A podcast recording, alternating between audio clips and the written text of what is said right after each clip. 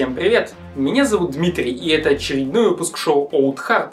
В этом выпуске я хотел бы рассказать про одну из любимейших игр моего детства. Крони Пакмана 1989 года выпуска под названием Сидимен. Кто-то, наверное, скажет, ты что, долбанулся рассказывать про банальный клон Пакмана? Но нет, этот клон отнюдь не банальный. Игровой процесс, конечно, стандартен. Мы ходим по карте, собираем точки, убегаем от врагов. А съев красную точку, можем этих врагов уже пожирать. Но вы посмотрите на графику. Она просто шикарна. Четкая, качественная картинка, внимательность к деталям, отличная анимация, просто блеск. Даже анимация смерти главного героя сделана на ура. Хотя казалось бы, блин, кто этим обычно заморачивается? Как клево главный герой подмигивает после съедания последней точки. Супер. Причем хочу напомнить опять же, что игра вышла в 1989 году. Есть в игре ряд особенностей, не связанных с графикой. Во-первых, конечно, портал в середине уровня. Мы спускаемся в одну темную нору, а выходим через некоторое время из другой, будто бы проходя это расстояние по подземному переходу. Паучки этим путем, к счастью, не пользуются. Видимо, это пауки-клаустрофобы, которые боятся спускаться в подобные места.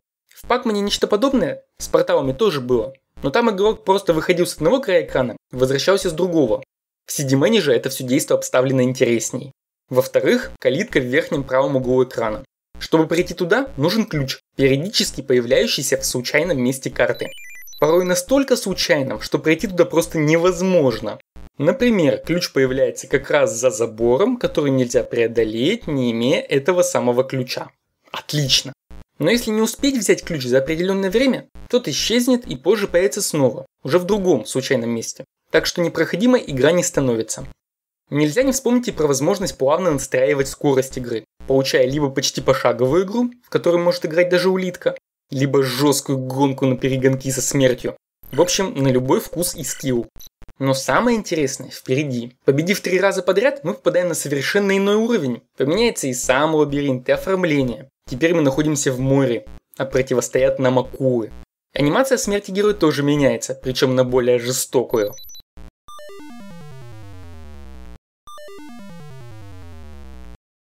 Качество картинки все еще отличное. Да и авторы молодцы, придумали замечательнейшую идею – взять классического Пакмана и разнообразно прокачать его окружение. Конечно, двумя уровнями игра не ограничивается. Их тут три. На третьем нас ждут призраки, космос и сообщение о том, что данный уровень пока не доделан. Что за нафиг? А все просто. Эта игра бесплатная бета-версия, что не помешало ей распространиться на множество сборников и сайтов. Напоследок хочется отметить, что у игры есть режим на двух игроков, но он скучноват. Вы просто играете по очереди, причем у каждого игрока собственное продвижение по уровням, собственный лабиринт, в общем никакого между игроками взаимодействия, примерно как в первой части Супер Марио. Но как я уже упоминал, игра является бетой, и у нее есть продолжение, полноценная версия. Она называлась CD-Man 2.0, хотя на некоторых сайтах она встречается под названием CD-Man 2. Эх, что изменилось, видно прямо с заставочного экрана. Крутой желтый колобок заменен на непонятного монстрика. Возможно, на авторов надавили владельцы прав на Пакмана, фирмы Namco или Midway. А может разработчики сами решили вести своего героя. Но суть одна. Теперь по карте бегает вот такой вот белый пушистый чудик. На игровой процесс это, конечно, не влияет, но обидно, блин. Обидно. Также можно заметить, что красные точки заменены на костры. Опять же, не принципиальное, но приятное украшательство. Второй уровень тоже принципиально не изменился. Тоже море, тот же извергающийся вулкан, те же акулы. Ну, разве что смерть стала чуть-чуть менее кровавой. А вот дальше... Третий уровень встречает нас уже доделанным космосом. В качестве противников выступают космические корабли, а в качестве красных точек вращающиеся коробочки, параллелепипеды. Черт его знает, что там внутри. Фоновой анимации на уровне нет, если не считать, конечно, уже упомянутые вращающиеся блоки. Смерть персонажа тоже выглядит достаточно просто и незатейливо. Четвертый уровень состоит из кучи достопримечательностей из всех концов мира, а в качестве красных точек выступает логотип компании-разработчика игры. Сама идея оформления уровня достаточно странная, но все равно забавная. Отдельно хочется отметить врагов. Это полицейские автомобили, но если взять красную точку, они превращаются в безобидные автобусы. Жесть какая-то. Учитывая, что вы потом можете эти автобусы съедать, игра начинает напоминать какой-то японский фильм ужасов. Хотя, конечно, возможно, я слишком серьезно отношусь к происходящему. Пятый и последний уровень выполнен в достаточно спорной цветовой гамме. Вроде как на дворе ночь, поэтому главный герой сменил краску с белой на черную. В качестве монстров выступают призраки, опять же напоминая Пакмана, но внешний вид у них отличается достаточно сильно.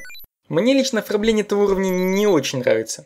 Предыдущие четыре были или интереснее, или психоделичнее. В общем, на порядок лучше. Хотя, опять же, на вкус и цвет каждому свое. Последнее, на что хотелось бы обратить внимание, режим игры на двух игроков. Теперь можно играть как по очереди, так и сразу вдвоем на одной карте. При этом игроки не могут проходить друг через друга. Ключ от калитки каждому тоже нужно подбирать самостоятельно. Но такой режим, по крайней мере, имеет смысл.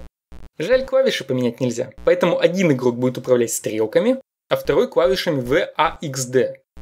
Ну, в общем, такая вот получилась игрушка. Не идеальная, если уж придираться. В игре не хватает музыки, а видов уровней всего-то 5. Да и мне лично нравится больше бета-версия, потому что она вызывает ностальгические воспоминания. И там классный желтый колобок в главной роли. Но и вторая версия тоже достаточно хороша, особенно при игре вдвоем. Так что я настоятельно рекомендую попробовать обе части и составить свое мнение. На этом, пожалуй, все. Спасибо за внимание и до скорых встреч. Пока!